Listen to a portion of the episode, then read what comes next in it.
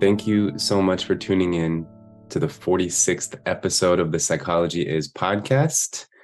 I know we have many consistent listeners, so big shout out to you all.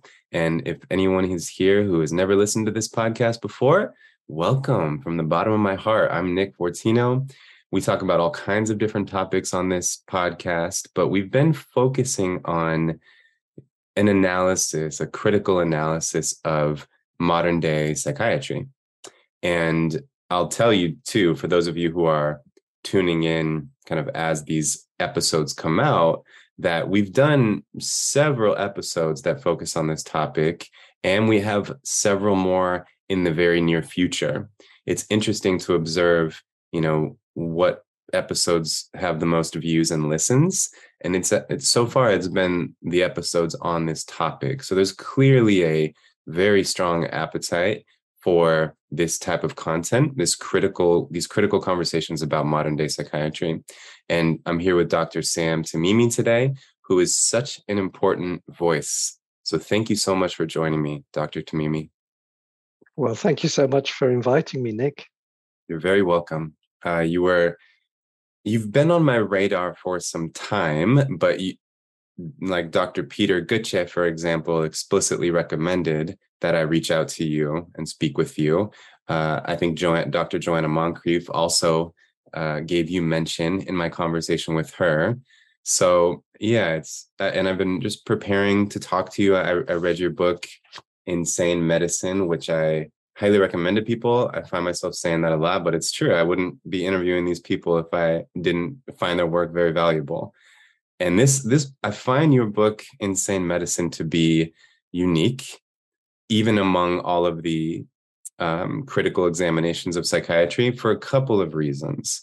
Number one, you're an insider you know so like the books for example by maybe robert whitaker are invaluable and he's kind of on the outside looking in he's a journalist but then people like you and the other two i mentioned dr Gøtzsche, dr moncrieff you are psychiatrists yourselves and you in particular are still in practice as a child psychiatrist uh, and based in the uk and i just think that the insiders voices are especially powerful. And the other thing I find unique about your book is it's at the same time, I think, the most scathing, the, the harshest criticism of modern day psychiatry and the dominant ideology. And at the same time, the most optimistic that things are going to change. I mean, you even say the paradigm shift is inevitable and it's interesting because I, I, think it's that's connected you know i think your your piercing insight into the core of the problem is exactly what makes you so confident that things are going to change and you say like whether it's 5 10 or 50 years it's hard to say exactly when but it seems that you have no doubt in your mind that the ideology that dominates modern day psychiatry will be you know I don't know. I don't know what the right word is, right? Like overthrown, um, left behind. Because it's not. It's not like it's going to be transformed or modified. You know, you you call for a no. complete departure from this ideology. So yeah, that's that's what I find so unique and powerful about your book, and I, I just appreciate the way you've written it, the way you don't hold back, can I just ask you in my first question before we really dive into the content yeah. of it? Um, how long did it take you to write this book and, and what was the experience of writing it like for you? So I've, I've um, written and edited several books before. And I guess over the years of um, writing and critiquing and I keep going back and looking at the literature and trying to uh, understand it. The the position that I lay out in insane medicine was something that was sort of slowly coalescing into this being. Um, so it, interestingly, what what happened was um, I started writing it. Um, I'd been scribbling down in various places the concepts and as they were coming together. And um, so I had all of these bits and pieces in different places. And then when COVID happened and we were sort of all sent home and started working from home, and um, uh, I just found myself with time on my hands and I started putting these um, different bits and pieces uh, together. Um, and it's one of those things I find writing once, uh, it takes a while while you're collecting the thoughts and the ideas. But once you get going, it just sort of, so the actual writing of it probably took place completely in about six months. I probably mm. finished it all. Mm. Um, and interestingly, I went to some publishers and um, some uh, uh, agents. But then I decided, because um, I got some comments back, and they wanted me to write something different, or they wanted me to change this, that. And then I thought, no, I want to write the book that I want to write. And if nobody buys it, if nobody's interested, mm-hmm. that's fine. I, I, I want to I want to feel free to write what I actually genuinely think, whether it's right or wrong, the conclusions that I've come to. And so um, I self published. Mm. Mm. And, and actually, it seems to have been received quite well. Good to hear that. Consider me another, you know, positive recipient of the book. Um, I'd like to read a quote here to kind of break the ice into diving into the content. Um, right in the beginning of the book, I think it's in the introduction, you wrote, This book digs through the rotten undergrowth that sits beneath the artificially scented man made plastic gardens that we call mental health care, and that look and smell so nice on the surface, but release a stench if you poke your head in too far. And then what you do in the book is you you lead us to poke our heads in in through the yeah these this and I I know what you mean when you say this kind of you know this some this this whole edifice that can smell so nice and, and look so professional and polished there's a certain flavor that a person gets i think when they just start to look into mental health care services and they they see oh okay so there's this there's this entire book with all kinds of different disorders that we've discovered and and there's you know we understand them and there's ways to treat them and and if you just ask your doctor about this medication you might be you know on the right track again. But it's i couldn't agree more that there's this disgusting rot beneath that that is marked by you know monetary incentives from drug companies and just just flimsy concepts with no real validity to them and just downright false narratives that are perpetuating many different cultures. So so let's let's dive into it. And and the, the next question i want to ask you is basically can you just articulate for our listeners what is the dominant ideology that you say in your book is the the real problem here? The central problem is the dominant ideology. What is this dominant ideology yeah um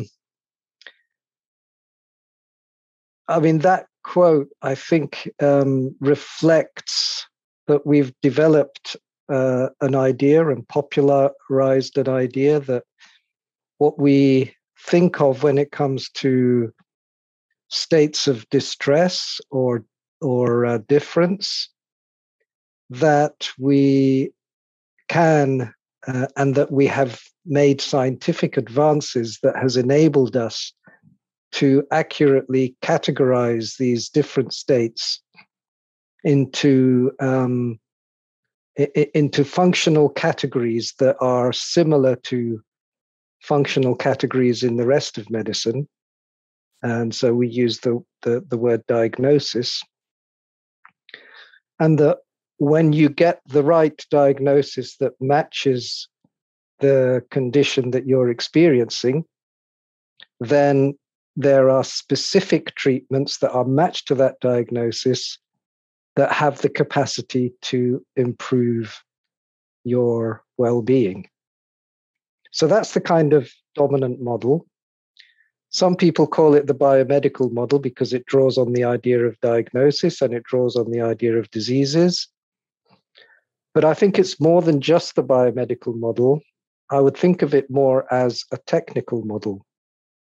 So um, uh, the uh, idea that uh, there are specific techniques that enable you to accurately identify the nature of the problem. And by accurately identifying the nature of the problem, you can uh, identify the correct treatment. And why I think it's probably better to think of it in those terms than just biomedical, because biomedical is dominated by a technical approach, mm.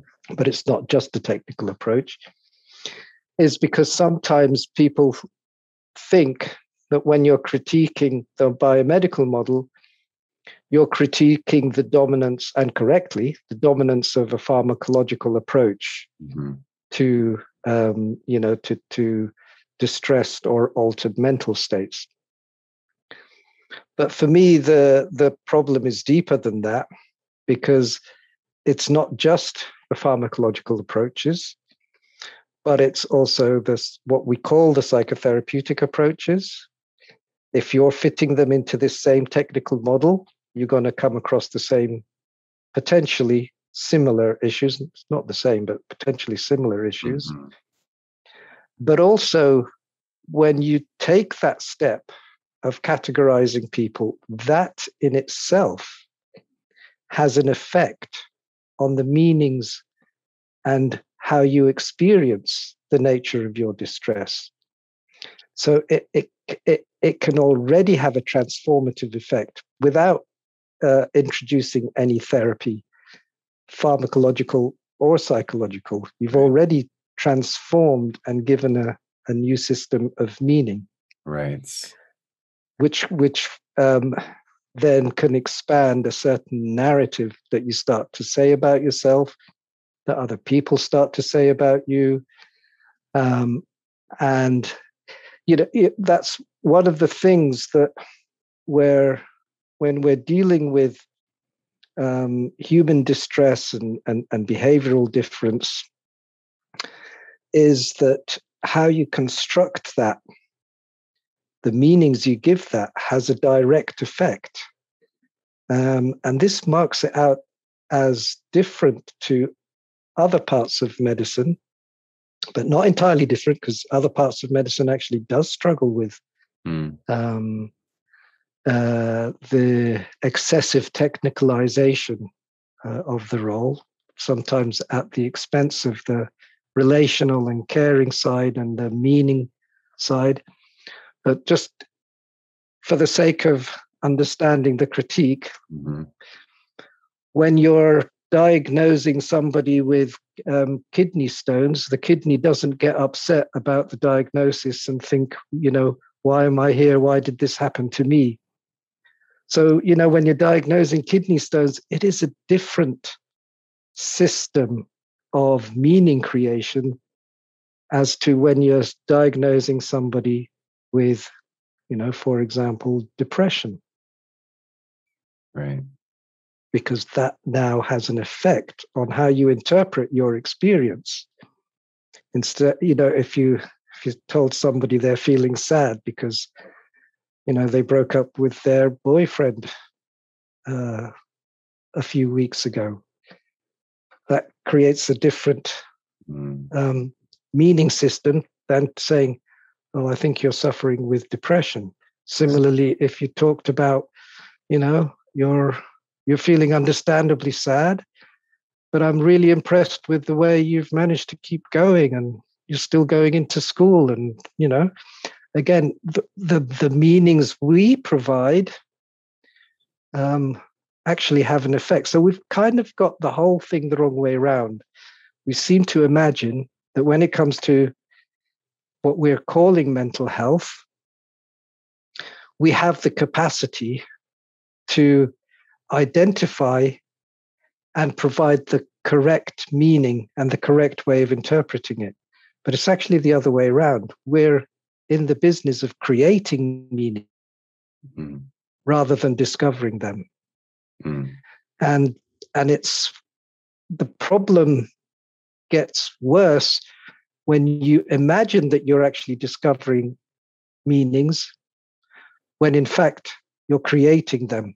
And if that lack of acknowledgement of your role in creating meanings um, uh, and for you to think that you're actually discovering them by making a diagnosis like depression aggravates um, the possibility for people to be able to reinterpret their experiences or have a different frame of reference to interpret their experiences in a way that might help them in the long term. Right. Your point is very well taken. And I think it's very important because I, I think what you're saying about how it's, it's one thing to critique the biomedical model, but you're saying we have to take it further than that, you know, because there's, yeah. I often mention these key terms that I think are important for people to understand when tracking all of this, which are, you know, the diagnosis, the etiology, the prognosis, and the treatment. And so there are many people, I think there, there's a greater number of people who are quick to criticize the biomedical model and, and deny that there are biological causes of these conditions and deny that there should be biologically based treatments for those conditions. And that is a very important critique.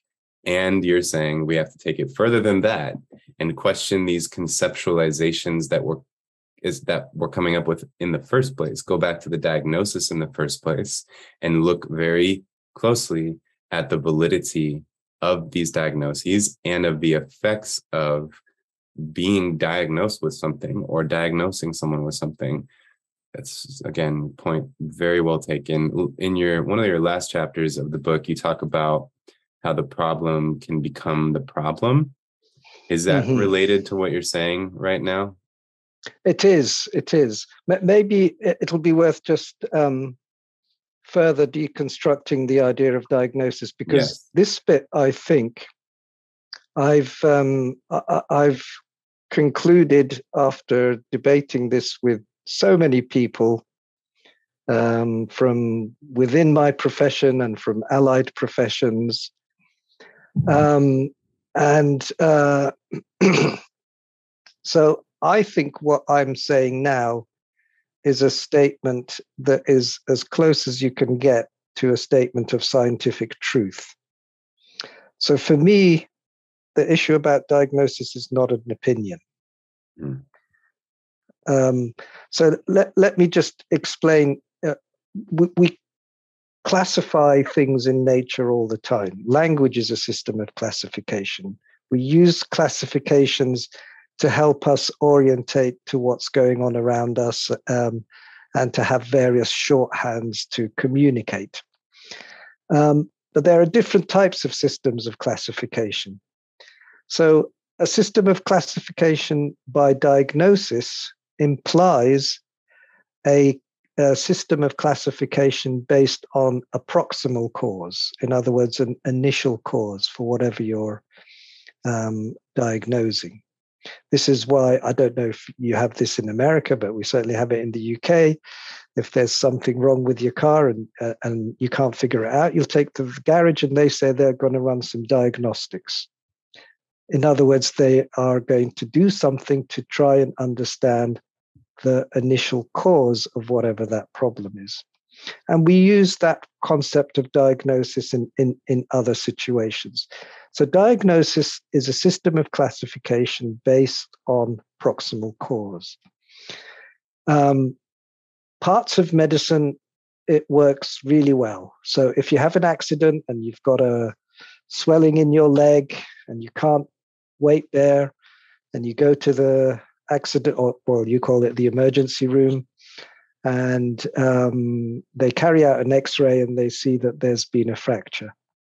So, your diagnosis now that you have a fracture of your tibia or whatever, or fibula or whichever bone it is, is um, telling you what the cause of, at least the initial cause of your, you know, uh, pain and swelling and the fact that you can't weight bear.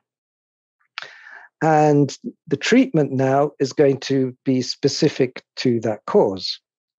So, in those acute situations, we see medicine working at its best. There's something uh, which you can immediately hone in on, and you you treat specifically, and the treatment addresses the cause. And there's lots of bits of medicine that are that are like that. Mm-hmm.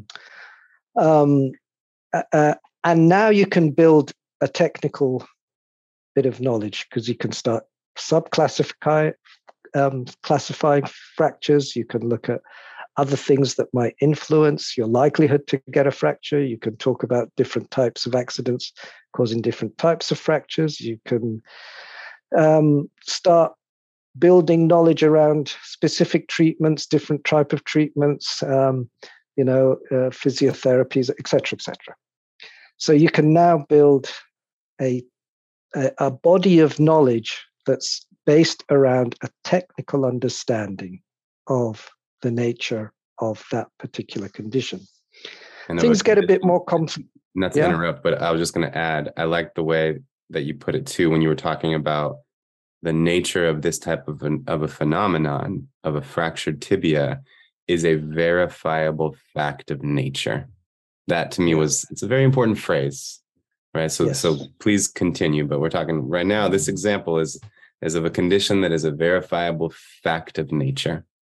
Exactly. It's it's uh, indisputably uh, beyond the imagination of the diagnoser. Right. The diagnoser is now discovering, not creating, the uh, meaning of that pain and swelling and not being able to. They are in the process of discovering the reason for that. Yes. At least the initial reason. Of course, there may be other things that sure. might be secondary. You know, there, some people might have cancers or osteoporosis or whatever, but um, things get a bit more complicated when you have chronic conditions that maybe don't show that easily. So diabetes is a good example, or, you know, maturity onset diabetes um, is a good example because um, it it, it might present with just a susceptibility to infections or just fatigue or some vague weight loss unexplained so it can it can present in all sorts of ways and you make the diagnosis of diabetes not by listing the experiences or the symptoms. So you do not diagnose diabetes by saying this is um, a condition of feeling thirsty going to the toilet a lot and fatigue. Because several other conditions can can present like that and diabetes doesn't necessarily present like that.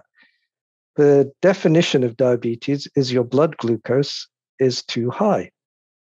It's again uh, it has an empirical anchor that exists beyond the imagination and so the diagnosis is pointing to a specific cause now there are all sorts of debates about where we should have the cutoff about um, what types of treatments when, about what other things might be contributing to having high blood sugar in the first place, and diets, and all sorts of cultural things might come into that. But the diagnosis itself, and you can see that reflected in the definition, refers to some primary causal factor.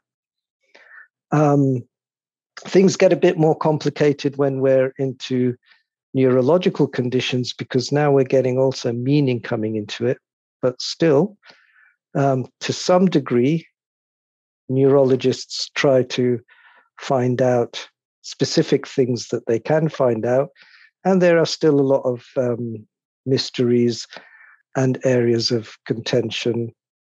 Um, but you still often have physical signs. So, for example, migraines, we can't pick migraines up on any, um, you know, on, on any brain scans or ECGs or anything like that.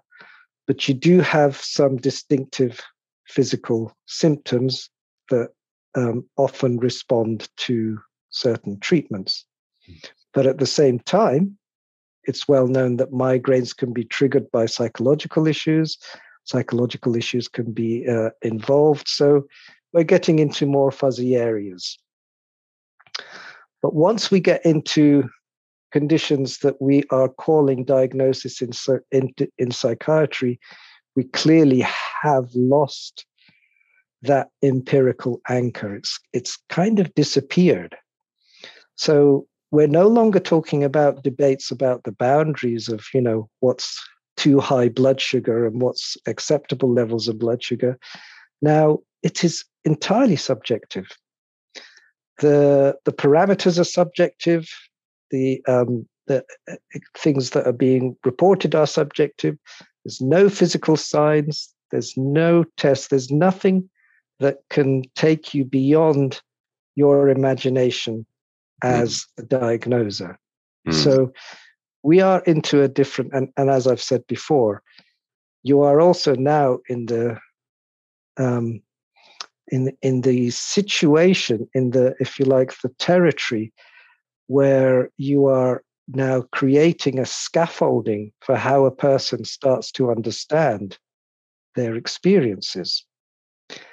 Um, to help you understand that a bit further, if we were to practice medicine in the same way that we're practicing uh, in psychiatry, you'd go to your doctor with a cough, and the doctor would ask you about the history of the cough, and they wouldn't listen to your chest. They wouldn't do an x ray, wouldn't do a sputum sample or a peak flow meter. They'd diagnose you with a, a recurrent cough disorder. Mm. Um, uh, but, you know, we know kind of implicitly when we go to the doctor or, or to medical profession and we're looking for a diagnosis, we want to understand the cause. We want to know if the chest pain is a is a heart attack or is it acid reflux. We we kind of implicitly know that diagnosis is a system of classification based on proximal cause. So when we start mistaking what we do in psychiatry that what we're calling diagnoses that have been literally voted into existence by committees, that this is uh, something that exists in a concrete way inside you, that we've diagnosed something going wrong, something abnormal, something you've you've not discovered what's going on because I think between inputs from the environment and outputs in terms of our experiences and behaviors is just a big black box. We really have no mechanism. The only thing we can say with certainty about that bit in the middle is that it's a meaning making. It tries to make sense of things. Mm. Um, uh, and so we actually end up creating, by giving a diagnosis, we've created a certain scaffolding and I think the scaffoldings we create when we do mental health diagnoses are potentially um, disempowering. Mm. I mean, I can understand the psychological appeal of it. It it would be nice to think that you can go to somebody and he can tell you your suffering is the result of this condition or that condition. And now it will give you hope oh something's been understood and it will give you hope that now they'll know what to do about it um, so even if the scientific thing isn't valid and it's clearly not valid you can understand why it would still be appealing right. for psychological reasons um, you know, and people would then think, "Oh, I'm not alone in this." You know, there are other people who've who've got this condition. But for that to be something for us to say, okay, fair enough, the, the science is missing, but actually there is a real pragmatic role for um, working in this way, then we would really need to demonstrate that when we make diagnosis, and since we've been making diagnosis, we're making more and more diagnosis than we've ever done before, that we would really need to demonstrate is having some positive impact on people's lives. that mm. their lives are improving as a result. The, uh, the, the treatments are making a difference at some population level, some way of measuring that there is a positive difference. But the evidence is that um, in um, in those countries that have got the most mental health services, some of the worst outcomes. In fact, there's all seems to be almost a correlation. Not almost, there is a correlation, and no correlation is not necessarily causation.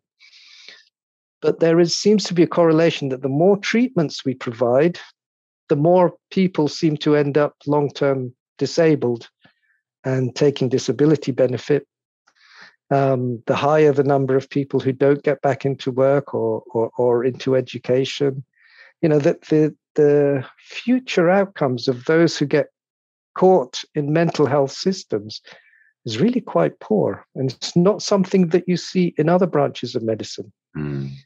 Um, so, in some ways, it feels like a cruel trick to be playing on people, that we're not being honest with them, that when we give them a diagnosis. This is not a diagnosis.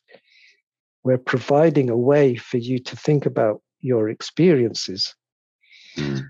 And uh, so these are, these are the types of questions that the more I understood about the lack of evidence and about the poor outcomes, these are the sorts of things that made me want to go deeper into understanding what, what is the potential implications of running a system that has such poor outcomes that is not based on um, anything that could be that appears to be advancing any scientific knowledge anytime soon and yet we're acting as if the opposite is the case. What are the implications? Why is this um, why is it resulting in such poor outcomes mm. why are we not making any progress with our scientific knowledge.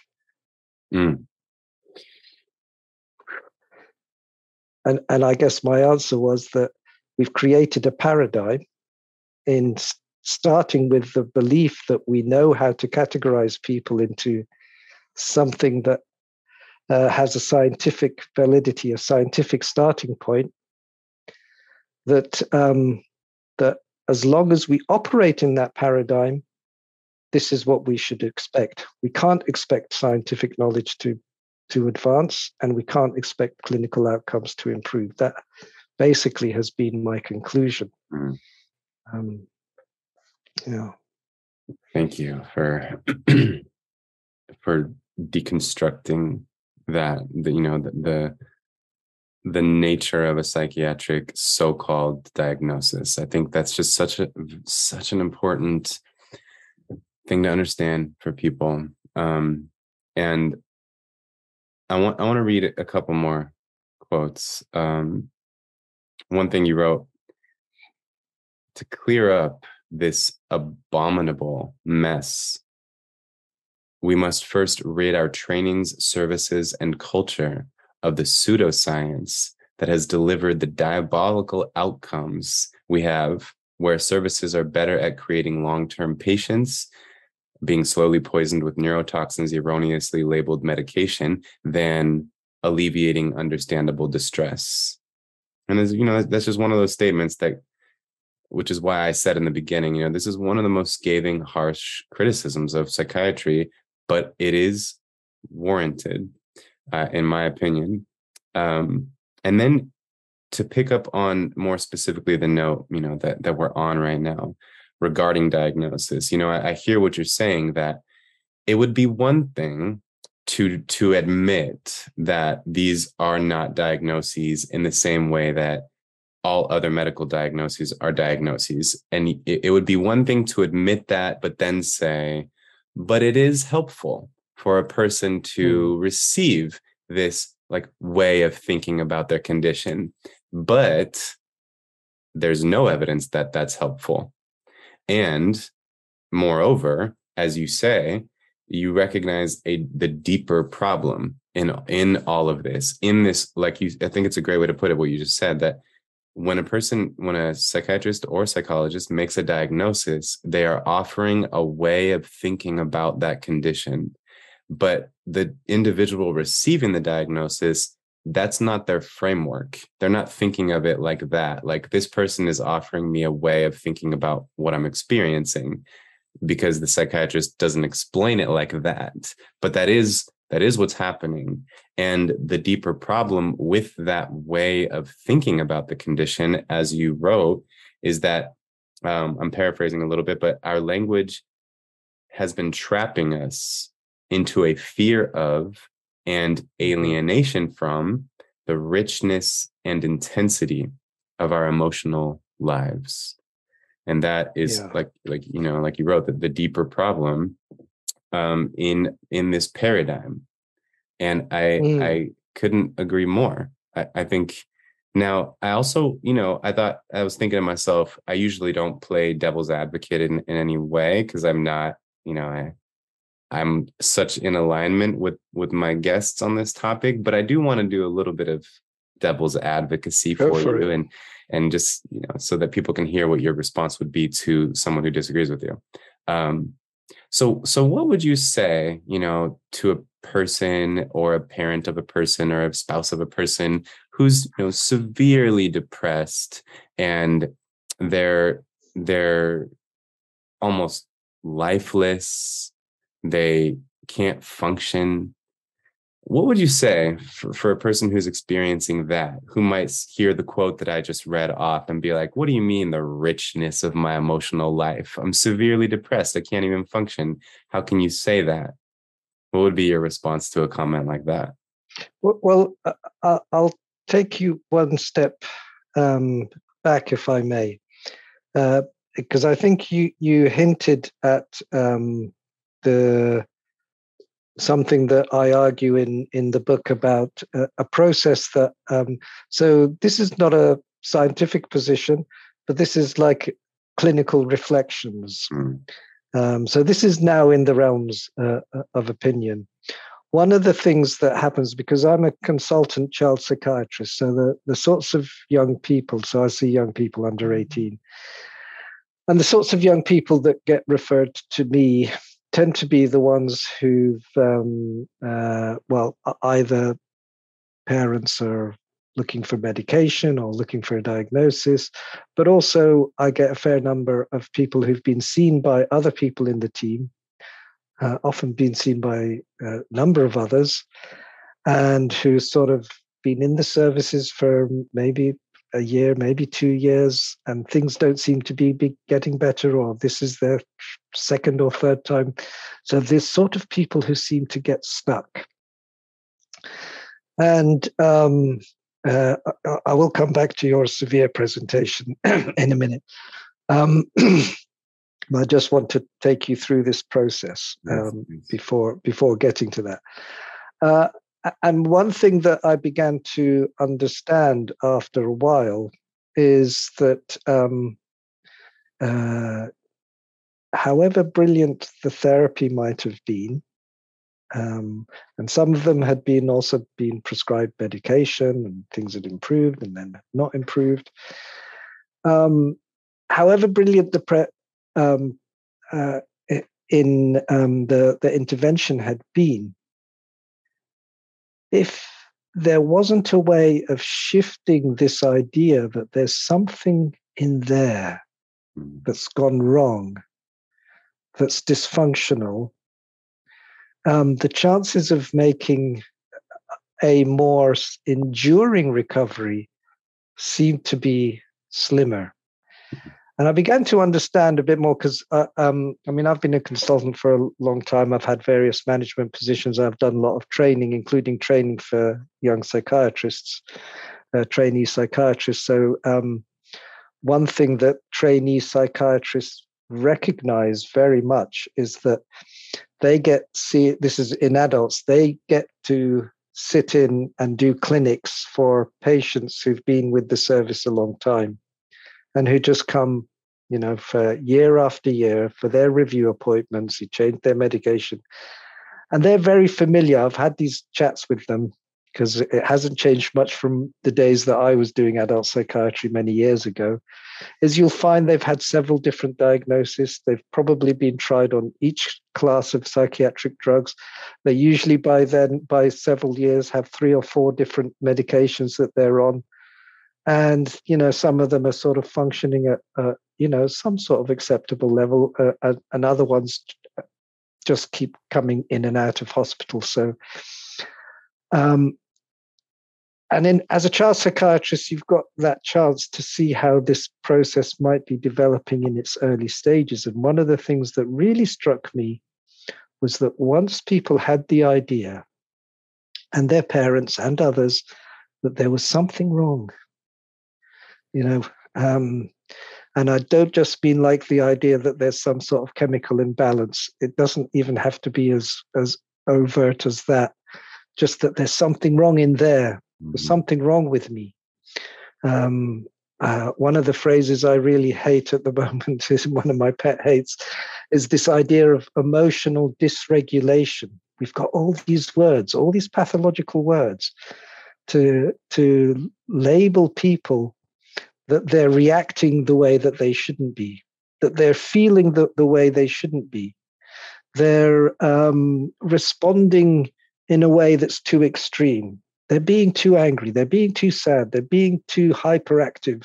They're being too shy. You know, we have a myriad of, of ways of labeling these things. Um, so, uh, uh, and, I, and I remember um, years ago, one of the when a penny started to drop for me, um, uh, and I've I, am I'm, I'm trained in various psychotherapies as well. I'm uh, not not just a psychiatrist, but I used to do kind of more what I would think of as more formal psychotherapies, systemic therapy, psychodynamic, and so on. And um, so many years ago, this this young woman who I was seeing for sessions, and I'd also seen her with her parents, and and she'd been in services many, a lovely young lady, and one day we had that conversation about um, her feeling that she had this thing called depression and that somebody had told her at some point it was treatment resistant depression.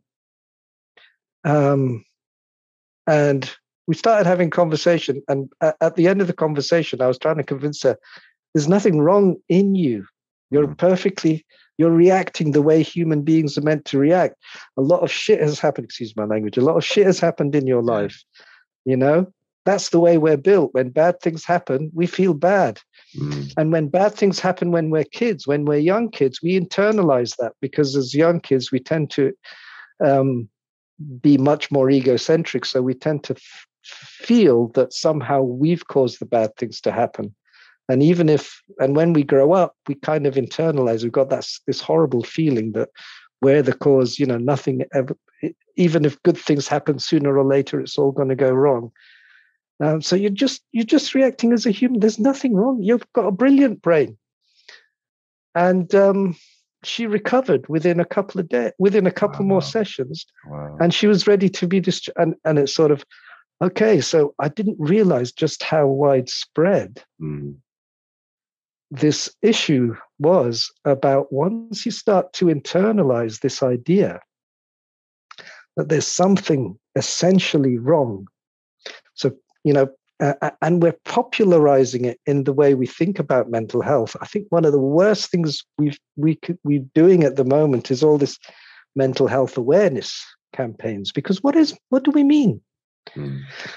I do this. Uh, I do quite a lot of training, and I do this uh, exercise with people I've not met before when I'm doing training, and I ask them, right, let's start with the basics.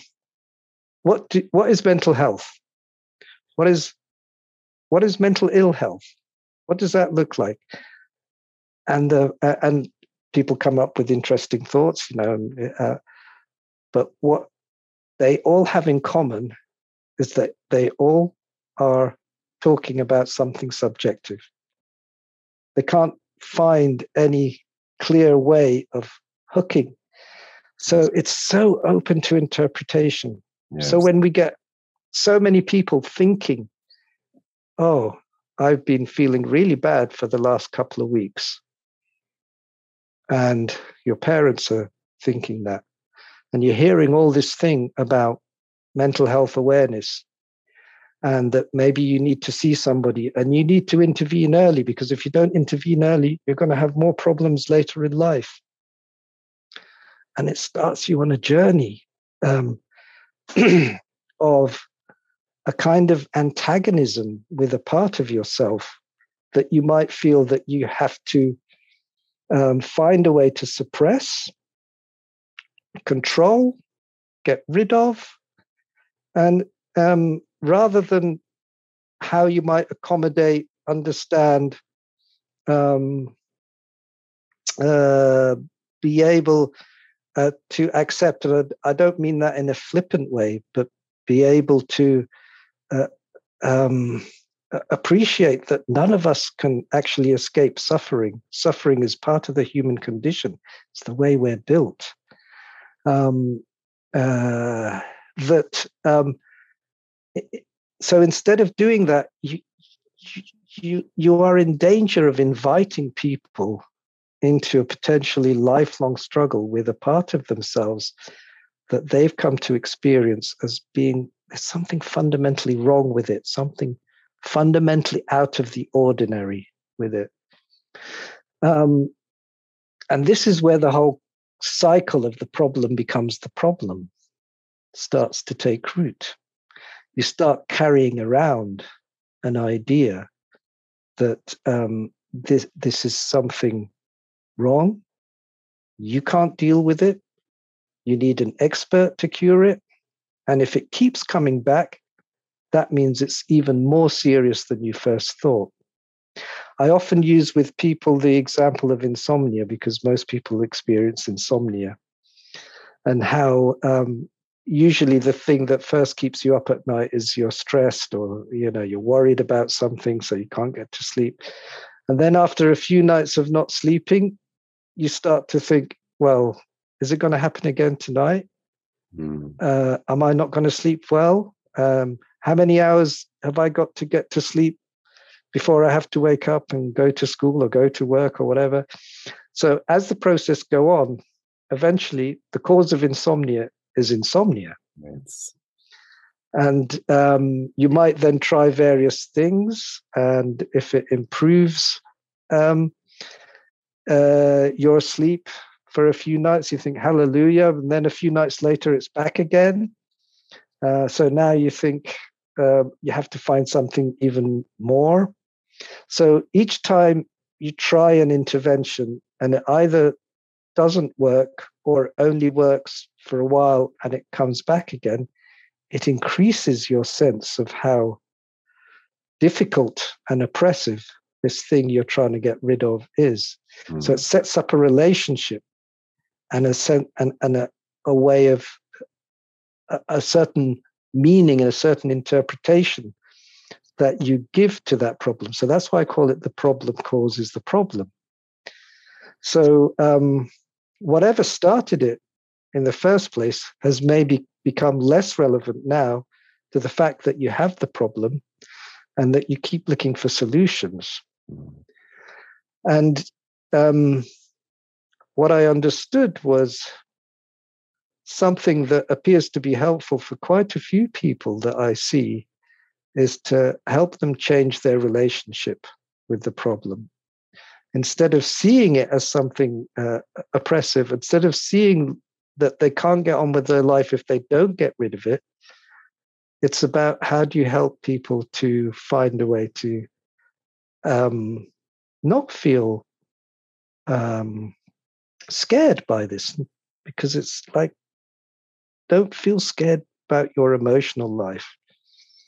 Um, and there's all sorts of different ways of and different metaphors that uh, um, I can use, but the basic message is my basic starting point for everybody I see is that you're doing the best that you can. The things that you're experiencing are within the realms of the ordinary, that's the word I use, and or understandable. That you're reacting as a human being and the way we're built to react. And also that I, I start with the um, assumption that most of us, that we're all, as well as being vulnerable, because I think that all the mental health propaganda is propagating a view of human beings as being, uh, um, uh, you know, a bit like the equivalent of the original sin. We're all vulnerable until proven otherwise, sort of thing. Um, but actually, I start with the view that people, are, you know, stories of suffering are also stories of survival.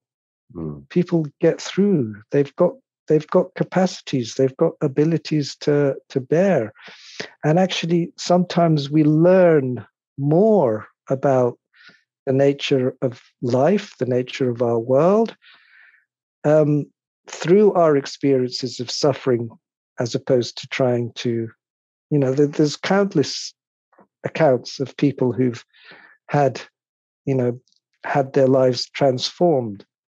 And it doesn't mean that the suffering was any less horrible or or or or that, that it was something that they wished upon themselves. But we shouldn't just dismiss suffering as something that we just have to get rid of or eliminate. It's something part of being human. Um, so with your person who was doesn't matter how severe things are. I'd really want to understand what is the model that they have and the model of that the people around him or her have mm. of what's going on. And that's kind of where I work these days. I'm trying to help people think about. So I, I think as practitioners, whether you're psychiatrists, psychotherapists, psychologists, we're all essentially philosophers. We're, we're working with systems of meaning. And um, what we provide is rather than us providing a system that um, gives you the correct meaning, we provide models with consequences. So we should always think about the models. We, we, we want to provide models. We want people to have ways of understanding and thinking about their experiences. But we should always think about what is the consequences of this way of thinking about.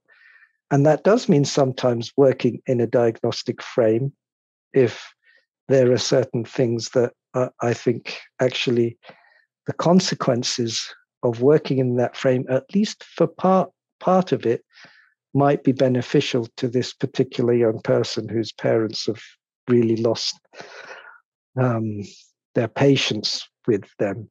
Right. You know, as a way of so. Mm. My starting point is thinking, uh, you know, being uh, aware that you are not going to be discovering the truth about what's going on. You're going to be offering a way of a framework for how you make sense about what's going on. So think about your model, not in terms of its truth, but in terms of the consequences of using that model. Hmm. Brilliant. That brings several different thoughts to my mind. Quickly, and uh, just a comment on on what you just said about how those of us in this field are essentially philosophers. I, I like that. And I agree with that. And I have thought about how, you know, many of us, like I, I have a PhD in psychology, and most people know what PhD stands for. It stands for philosophy doctorate. Mm-hmm. We are, I'm a doctor of the philosophy of psychology. Yeah. And that I think is the right way to describe it, you know, and and what's interesting to me is that uh, a psychiatrist unless they are i'm not sure if it's I, i'm not i don't know what the curriculum looks like for becoming a psychiatrist when you go to institutions in the uk like you did but i know that for as much as i've looked into it in the us and and talked to you know us licensed psychiatrists the curriculum in medical school it, it makes sense to me that they don't end up being called PhDs in the field. They're medical doctors, right? So a psychiatrist is an MD.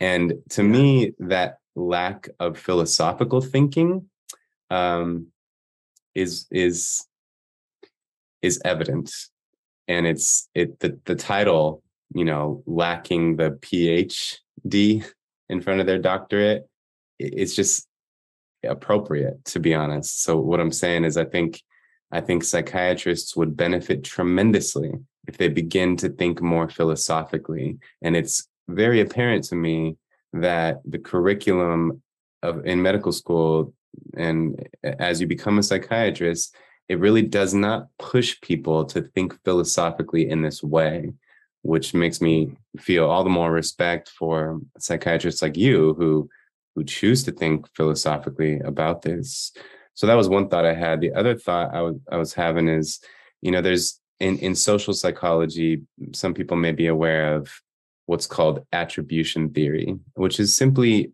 a way of understanding the way we think about each other and the way we think about ourselves. And so an at- attribution theory is basically saying, you know, we we're all we're often trying to identify the causes of why people did what they did or why we do what we do. And so in other words, we are attributing the cause of a behavior. We're attributing a behavior to a certain cause. And in attribution theory, there's something known as an internal attribution and an external attribution. And an internal attribution is when you say basically that person acted like that toward me because they are like that. My server was rude to me because they are a jerk. Or or you can think about it in terms of yourself too right? Like i act the way i do because that's who i am. It's in me. So that's an internal attribution. And then an external attribution is when you attribute a person's behavior to causes that are external and impersonal not internal and dispositional but situational. And so that would be like you know my server was rude to me because they must have been really busy and hmm. situationally uh, and you know that must have caused them a lot of stress. So then there's what's called the fundamental attribution error, which is when you misattribute an individual's behavior to internal causes when it's actually due to external causes. So you thinking your server was rude to you because they're a jerk, but really they have rent due tomorrow and they don't have the money for it and they have five tables all at once and etc and the and the thing mm. about the difference between those two is it elicits a much different emotional response toward other people exactly. when you're making attributions exactly. of other people right because the the the acknowledgement you're making basically when you make an external attribution is if i was in that situation i would also be acting like that too right and it's not personal to them so it's you know and basically the goal is to just kind of get that right and when it comes so that fundamental attribution error when you are attributing a person's behavior to internal causes when they're actually due to external causes the epitome of this is what we're talking about now psychiatric diagnoses and the etiological assumption, assumptions about psychiatric mm. so-called diagnoses and and to me it's a crime against humanity to make a person who is living in an unjust society, who is understandably distressed and anxious and depressed due to societal, cultural factors, to make them think that it's something wrong with them, with their brain. In a, you know, in the U.S., there's uh, about 50 million people in poverty in one of the mm. richest countries in the world. That's so yeah, how can that be right? How can that be right? And you know, and yeah. many people are aware of the famous quote by the Indian philosopher Jiddu Krishnamurti, who said that it's no measure of health to be well adjusted to a profoundly sick society. Yeah. And it's and it's yeah. no measure, on the other hand, it's no measure of sickness or unhealth to be well adjusted or to be poorly adjusted to an unjust society. So I, I just this I feel very strongly about this, you know, because what you're saying about the way a person is um, understanding their own condition, it just matters so much. And there can it be does right, and yeah. there can there can be a sense of shame that that gets attached to all of the feelings because now I think there's something wrong with me. It's my fault in some way. It's mm-hmm. it's my fault for not getting better yet, and so Yeah, these are these are some of the thoughts that are coming to my mind. And the other thing I want to say really quick before I want to hear more of what you're thinking is I I love your approach, you know, and and to acknowledge that suffering is inherent in life. And then that and then we we seem to be attempting to delineate between normal amounts of suffering and abnormal amounts of suffering. And over time, when you examine the DSM, that line separating normal from abnormal levels of suffering has moved so that now it includes more of what was once considered normal amounts of suffering. And you can, the trajectory is that that line is going to continue to move, to continue to include what was once thought of as normal amounts of suffering. And that's a huge problem because it's that, that that's this insidious trap that you are referring to. And it can cause people to identify as an individual who has this condition. It can cause them to believe and therefore expect their brain produces these you know, depressed and anxious mental states on a regular basis because they have this so-called chemical imbalance theory. So these internalized beliefs that we that we have are profoundly problematic and and make matters much worse.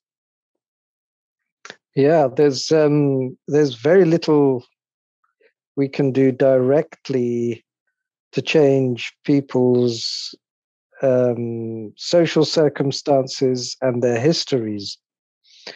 But one thing we can do is provide them with a framework that doesn't end up blaming something. The, the fault thing is, a, is an interesting one because the, one of the attractions or apparent attractions of the idea of a psychiatric diagnosis is that it's not my fault. Right that there's something, um, and it's a it's a strange one because um, in many ways you're you, you can't escape an idea then that somehow you are the cause of your suffering that there's it's kind of even worse than the idea that it's it's your fault because mm. if it's your fault maybe there's something you can do to rectify it if you still have some uh, idea that you have some capacity but i think the main thing that we can provide to people is an opportunity to think of um, what they're experiencing in in in a less in a more human way rather than something um, to be feared, some that there's something, there's sort of some monster trapped inside them that they that they're constantly having to be in a battle against to try and control. Um, it might not make your life any better to understand that um, uh, not being able to uh, pay the rent and your children's school ringing every other day about uh, is um, you're not maybe not going to be able to change that, but at least for them to understand, well, God, if I was in your shoes, I'm not sure how I would deal with that, mm. you know, and to and to help them um, uh, uh, to view it in a more human as opposed to there's something deeply wrong with me way. Um, and to have a bit more, because um, I think as a culture, we there's something paradoxical that happens. Um, we tend to promote the idea that we've become a very tolerant culture. But actually, the more we've created human typologies, I think it's a reflection of how, how intolerant we are mm. and how narrow our idea of what the ideal human being should be like. Mm. Similarly, we've we've got this uh, idea that we're, you know, we, we we're very hot on child protection and making sure children have a have a good start in their life and so on and yet we've got a generation that's been pathologized more than any mm. other generation um, so we've got all of these paradoxes that speak to a culture that is um, really quite uh, quite um, intolerant of the nature of of um, uh, human experiences and the diversity of human experiences, wanting to pigeonhole. Um, but I think it even goes worse than that because in its um, cultural life, what I've understood is um, diagnoses now operate as brands. And this is why the popular brands continue to expand because um, they are very subjective. Most of us can um, identify with many things that get described in a in a diagnosis. I, I kind of think of it almost like reading your astrology stars. It's it's such a vague thing. So once it gets into the marketplace, um, it's not just medication, but experts, books, courses, um, institutes, uh, research, you know, a, a whole set of things, products starts to grow up around popular brands. The popular brands are behavioral problems in kids and emotional and anxiety problems as as they get these are the these are the big brands so you find certain diagnostic categories attract more and more. So so they just become big money making machines and that pushes the expansion of these concepts um, out into you know all corners. Uh, and so we we're getting seem to be where we've been on a on a on a journey of alienating ourselves from our the ordinariness of our emotional lives and our behavioral difference mm. um, uh, and i don't think well i think there's plenty of evidence one that you know scientifically this this this is not going to hold um, you mentioned that right at the beginning, and of course, you know the classical writing on that is Thomas Kuhn, who used the lang- social language of revolutions, because you know what we call science is done by scientists, it's done by people.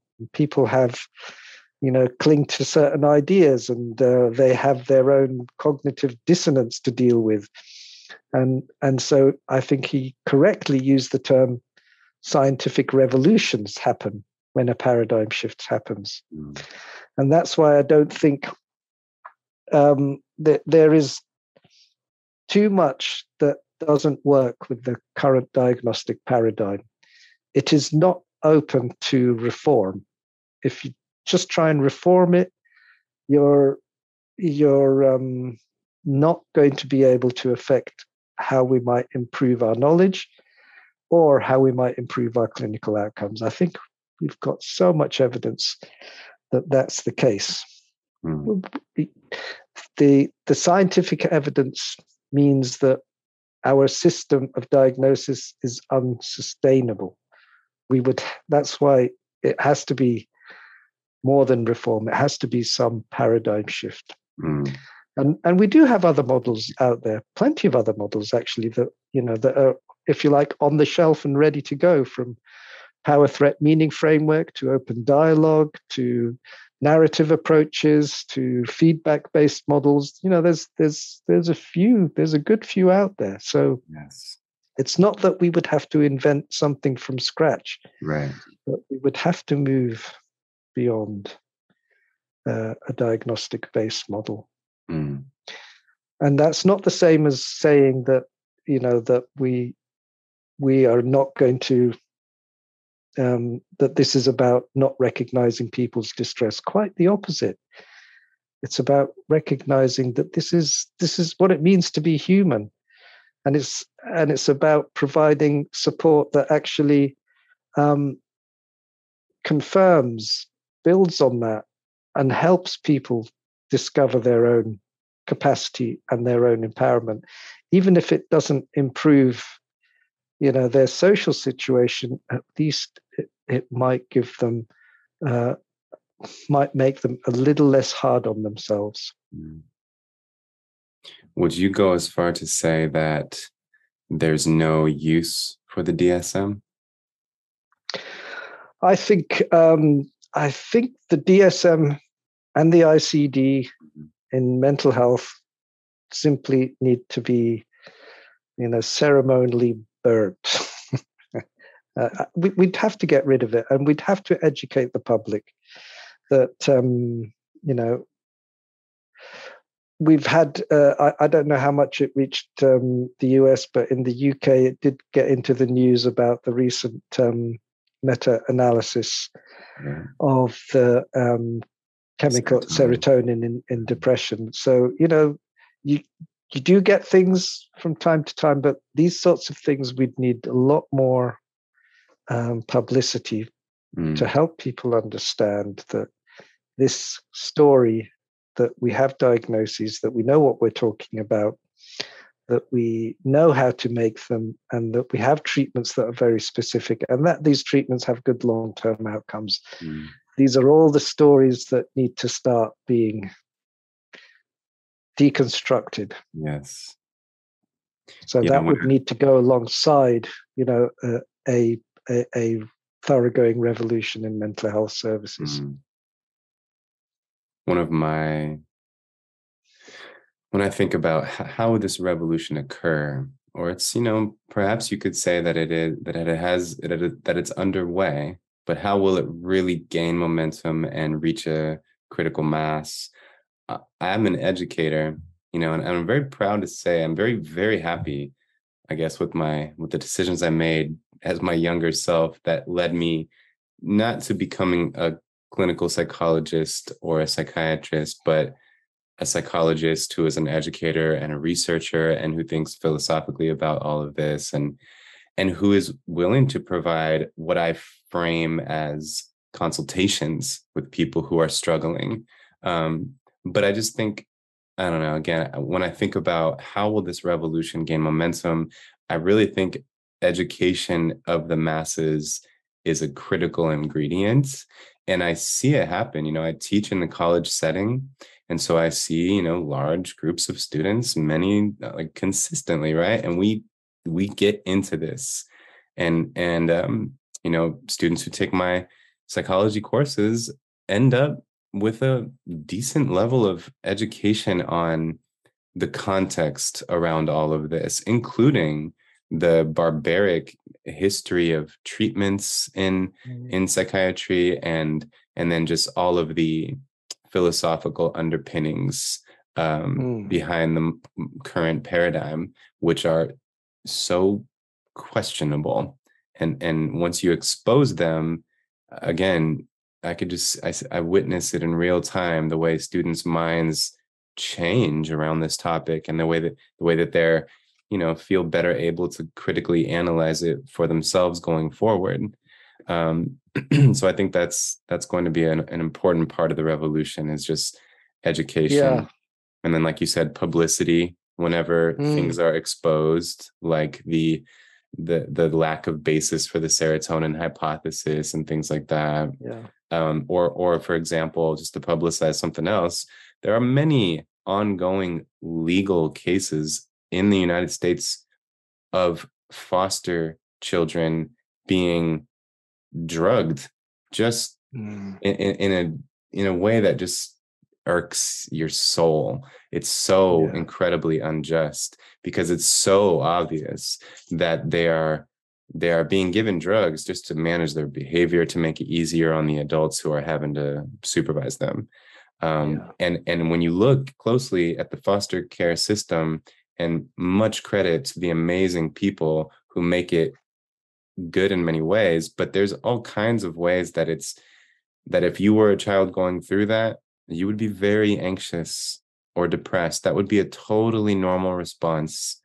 to being completely insecure mm-hmm. about where you're going to live who you're going to exactly. live with whether you're ever going to yeah. have a family so that's that's a yeah. norm you know depression anxiety these are normal responses to a situation like that so anyway, there's a there's a poem that I love uh, by Rumi that I, I think of often when I was I was thinking of it often when I was reading your book and all the ways that you talk about the importance of changing your relationship to the problem, changing the way you view it in the first place, changing your relationship to your emotions so that they don't seem like scary monsters or that there are signs that something's wrong with you.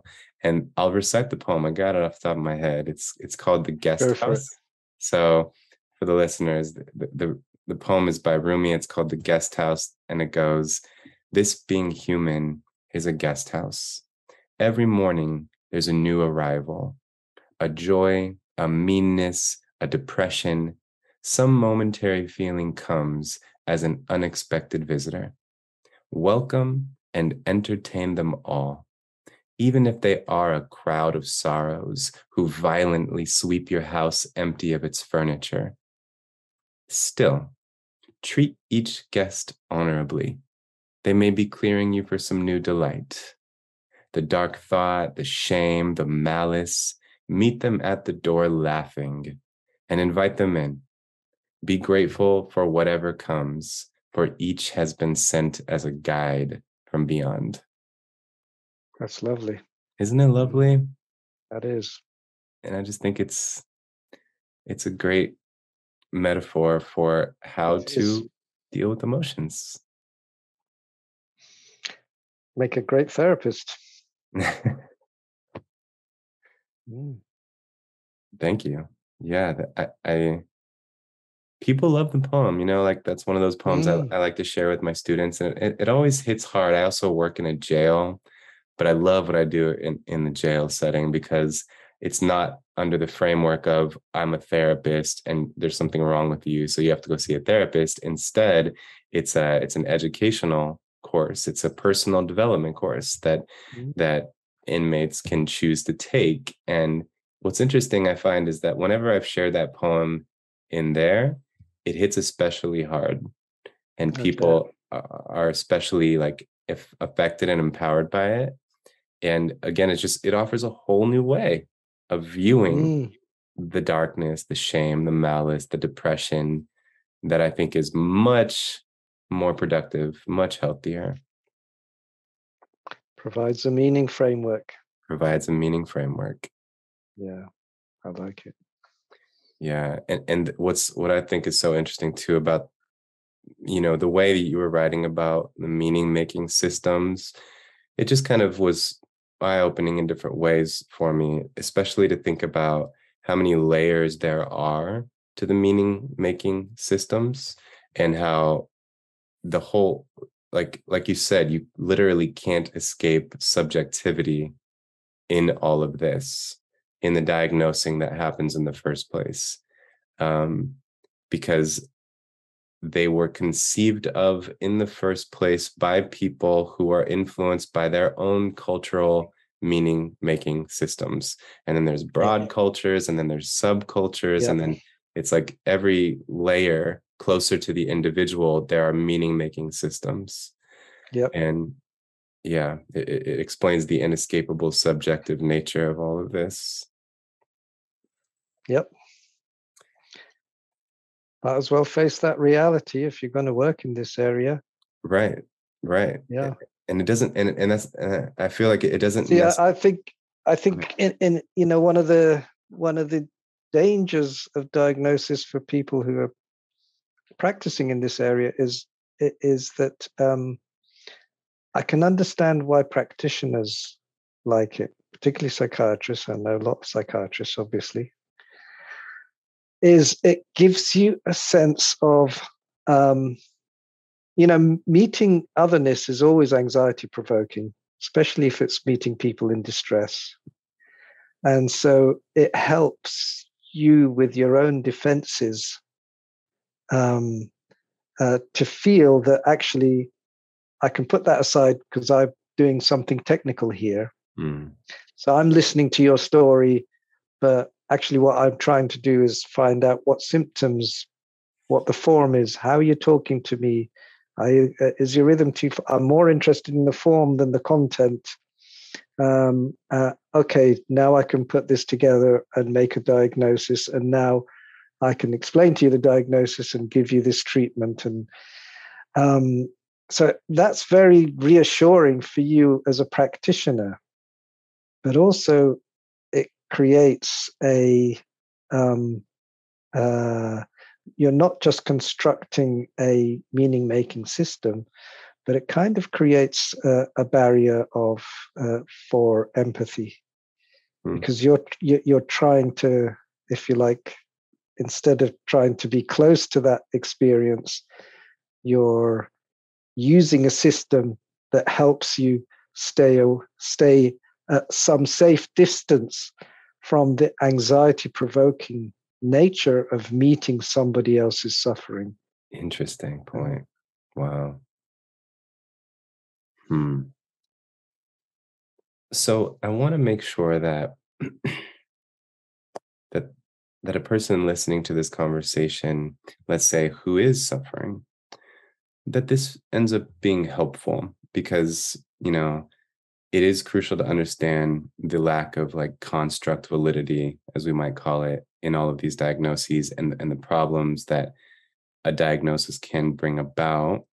But let's say, you know, if we if we were to refrain from categorizing an individual's suffering in terms of DSM classifications, but to but if we were to acknowledge this person is suffering intensely with tremendous anxiety and or depression, et cetera, you talk about you know your your approach. So i'd like to read what you wrote were the five um, principles that guide your practice and i would love to hear you expound upon them. Um, number one is deconstructing the diagnosis. Number two understanding the relevance of psychological injury which is a word a phrase you like in place of trauma um, mm-hmm. which is a term that's I agree has become popularized and yeah it's just the, the waters are a little muddy around what trauma really is in this case so yeah the, understanding the relevance of psychological injury working on therapeutic relationships awareness of culture and context and then awareness of the way that the problem can become the problem and that once a problem is established sometimes it perpetuates itself like your insomnia example that you were mentioning earlier. So you wrote those as like the five kind of bullet point principles that guide your practice and i would just love to hear more about just the way you practice the way you know your perceptual set around working with people. Um Yeah, I think, um, like I said earlier, I always start from the principle that people are trying to do the best that they can in the situation they found themselves in. So I always start from the position of being non judgmental and to, um, and I think of what they're experiencing as being part of what I consider to be ordinary and or understandable human experiences. In terms of the literature, the only thing that I think we can say with any certainty is that there is a strong association between adverse experiences of a variety of types and the likelihood of um, having a psychiatric or psychological um, presentation. it's not a one to one, it's not a, but it just increases, um, and particularly if it happens when you're younger. And I prefer the word psychological injury because um, uh, what hurts somebody uh, can be very different depending on your history, your cultural background, um, uh, than what uh, hurts somebody else. Um, and I, I also kind of found the idea of trauma quite difficult to talk in those terms because I think young people who've grown up with things that um, have been unpleasant, difficult, um, they often don't think of it in terms of trauma. That might be a word we put on it because it was their normal. They didn't have anything else to. So um, that's one of the reasons I, or some of the reasons I tend to talk in terms of psychological injury. It's just the idea that you've been hurt, you know, that was painful, that was unpleasant, that was difficult. And um, I can understand why you might be reacting this way all these years later. You still expect things to be, uh, um, you know, you're trying to protect yourself from uh, things being hurt again, you know, what, whatever. And also with um, parents, uh, one of the things that I, because um, I usually, a lot of my work involves working with the family system. I think um, people have a context. So uh, I think of the context as um, their support network. They can often do a lot more than they believe they can do. They parents may come expecting that we have the answer and the specific intervention, um, but actually that's quite disempowering. So um, uh, a lot of the time, it's trying to help parents see how important they are and, and how much they can influence and mm-hmm. maybe just also to be a bit more patient sometimes about um, uh, what they expect or when they expect it or you know there's all, all sorts of things so i see the that kind of system that people are part of as as a strength as a resource as something to to to build on with them and also they can be really important in helping to um, demedicalize or depathologize the story that um, uh, so you can talk to that to the young person but if you talk to the young person and their parents help them understand for example that um, the voices that the young person is hearing is not the main problem the, the main problem is your interpretation of the voices and the fact that you want them to go away. And if they don't go away, that makes you feel even more hopeless. But what if the um, aim of our therapeutic intervention is not about how they go away, but how you engage with them, how you understand them, how you live with them, what they can teach you, you know? Um, and parents often get that. Uh, so uh, working with parents is, um, um, and we're very, um, we don't do culture well at all. We don't recognize, for example, that what we call um, psychiatry and psychology is the product of a culture in itself. It is a particular way of thinking about the nature of human functioning. Um, I'm uh, my background is that um, my father's Iraqi and my mother's English, so I speak Arabic. Mm. And I've had these uh, discussions with my father when I uh, I'd written a number of papers for the Arab Journal of Psychiatry, and um, we had to translate uh, the abstract. You can you can write it in Arabic or you can write it in English as long as you have an abstract in in the other language. Mm. But I fell down on the first article that I did almost the first word because there actually isn't an equivalent word for mental mm. in Arabic. There's a choice of three different words. Um, and they, their roots are interesting. You know, for example, the word we settled on is a word called nefsiya, and it kind of refers to a kind of soul. So talk about amrad nefsiya. It's like illnesses of the soul. Mm. And even the word nefsiya is interesting because its root is in the word tanafus. Tanafus is breathing. Mm. So there's already a connection between breath and the idea of soul and the idea of mental functioning.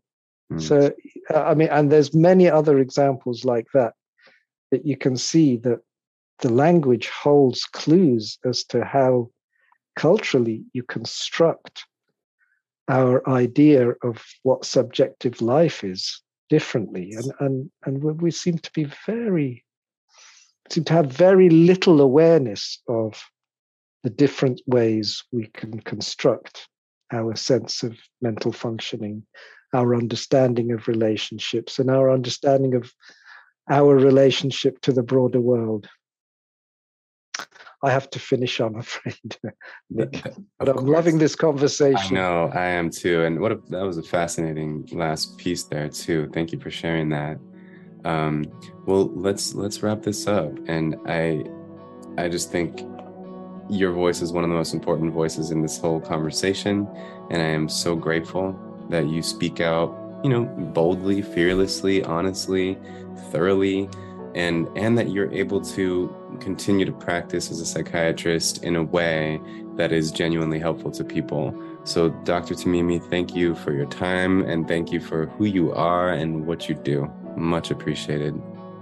Well, thank you so much, Nick, for inviting me, and thank you for all the work that you're doing. We need to keep publicizing this. Yes, yes. Yeah. Well, let's stay connected. I'll reach out to you again soon, and I'll, I'll let you know when this conversation is made public. But yeah, for now, have a wonderful night, and hopefully, I'll talk to you again. Let's hope so. Take care. You too.